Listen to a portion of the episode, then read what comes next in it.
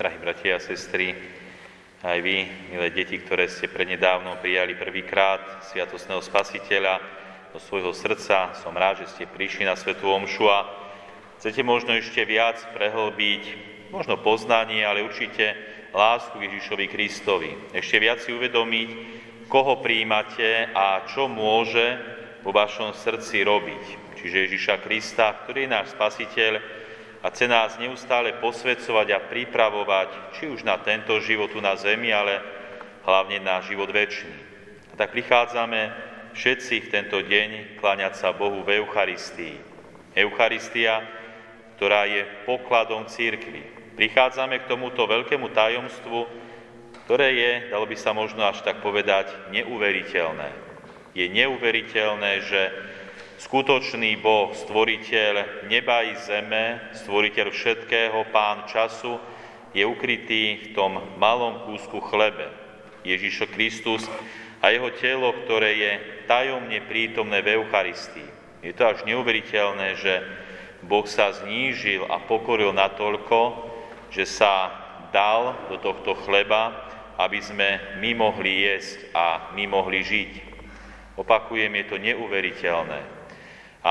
Môže sa stať a stáva sa určite aj nám ľuďom, že pri úcte k Eucharistii môžeme naraziť na tento limit, že je to neuveriteľné. Alebo človek začne pochybovať, či naozaj je to tak, či naozaj náš Boh Ježiš Kristus je v Eucharistii. Milé deti, je Pán Ježiš v Eucharistii.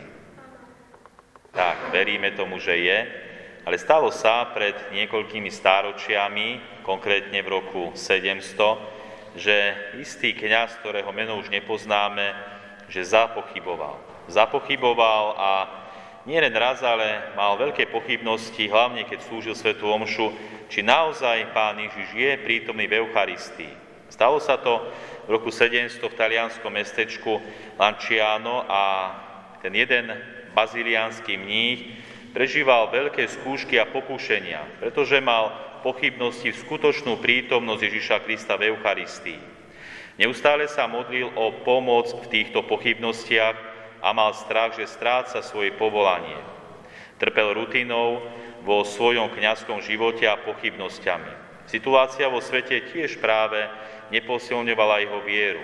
V týchto časoch sa objavovalo mnoho herez, ktoré ho od viery. Bratia kňazi a biskupy boli obeťami týchto herez a boli rozstýlení v celej církvi. Tento kňaz bol viac a viac presvedčený o logike týchto herez, najmä pokiaľ šlo o skutočnú prítomnosť Ježiša Krista v Eucharistii. Jedného rána, zatiaľ čo mal silné pochybnosti, začal slúžiť svetú omšu pre ľudí z mesta. V tom čase sa slúžila svetá omša tak, že boli kňazi otočení chrbtom k ľudu a tento kňaz slúžil svetú omšu. Používal rovnakú veľkú hostiu, aká sa používala pri dnešných svetých omšiach. Zrazu zbadal, že premenená hostia a víno spôsobili, že sa mu triasli ruky a celé telo. Dlho stál chrbtom k ľudu a potom sa k ním pomaličky otočil a povedal tieto slová. O šťastní svetkovia, ktorým sa Boh, ktorým sa Boh, aby zmaril moje pochybnosti, zjavil v najsvetejšej sviatosti oltárnej. Poďte, bratia, a obdivujme Boha, ktorý je tak blízko nás. Za týmto telom a krvou je náš najmilovanejší Ježiš Kristus. A skutočne hostia sa premenila na meso a víno sa premenilo na krv. Čiže ten chlebík, ktorý my vidíme iba ako biely chlebík, hostiu, sa premenilo na skutočné meso, aj viditeľne. Takisto víno alebo krv Kristova v podobe vína sa naozaj premenila na ľudskú krv. Stal sa prvý eucharistický zázrak, ktorý ľudia datovali a pred ktorým sa sklonili. Mohli by sme si aj my povedať, veľká vec, Možno by sme aj my chceli zažiť takýto veľkolepý Boží zázrak, keby sa aj pred našimi očami skutočne premenil ten chlebík na skutočne aj viditeľné telo Ježiša Krista. No dobre vieme, zo skúsenosti, že sa to nestáva. A od sa to nestáva navonok, predsa Eucharistia má v prvom rade posilňovať našu vieru, aby sme aj my ešte viac, ešte hlbšie a ešte lepšie verili v skutočnú prítomnosť Ježiša Krista v Eucharistii. A táto viera, aby nám dávala život. Veď aj vo Svetom písme sa píše, že človek bez viery sa nemôže páčiť Bohu. Preto prichádzame aj my na Svetú Omšu, aby sme obohacovali svoju vieru a skrze Eucharistiu, aby naša viera rástla, aby sme sa doslova páčili Bohu. A toto eucharistické tajomstvo hovorí ešte ďalej, že tento zázrak neskončil.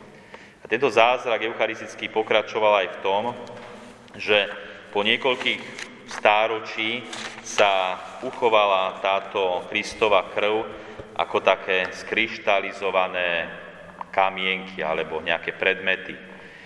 A tento zázrak hovorí aj o tom, že ten zázrak pokračuje v tom, že keď vážili tieto skryštalizované kúsky Kristovej krvi a dávali rôzne kombinácie, že vážili, dajme tomu, tri kúsky a jeden kúsok, vždy vážili rovnako. Akokoľvek skombinovali tieto zrazeniny, krvné zrazeniny, vždy vážili rovnako. Dalo by sa povedať tiež neuveriteľné, že takto Kristus akoby popieral fyzikálne zákony. Ale možno aj tento zázrak nás má istým spôsobom vyrušiť. Vyrušiť z nášho života. Istým spôsobom nás má ešte viac akoby prilnúť k tomu neuveriteľnému Ježišovi Kristovi, ktorý je tajomne prítomný v Eucharistii. Preto, milí bratia a sestry, drahé deti, vždy pristupujme k svetému príjmaniu uvedomele, a hlavne s veľkou láskou a s veľkou úctou. Ježiš Kristus nemusel ustanoviť Eucharistiu. Mohol kľudne po svojom zmrtvých stáni vystúpiť do neba a bol by v nebi. Ale Pán Ježiš iba z veľkej lásky k nám ustanovil Eucharistiu, ostal medzi nami, aby sme neboli ako stratené stádo, aby sme neboli ako ovce bez pastiera, pretože skutočne iba Ježiš Kristus nás môže viesť iba Ježiš Kristus nás môže vychovávať a iba On nás môže spasiť. Preto prichádzajme ku Kristovi s veľkou láskou. Amen.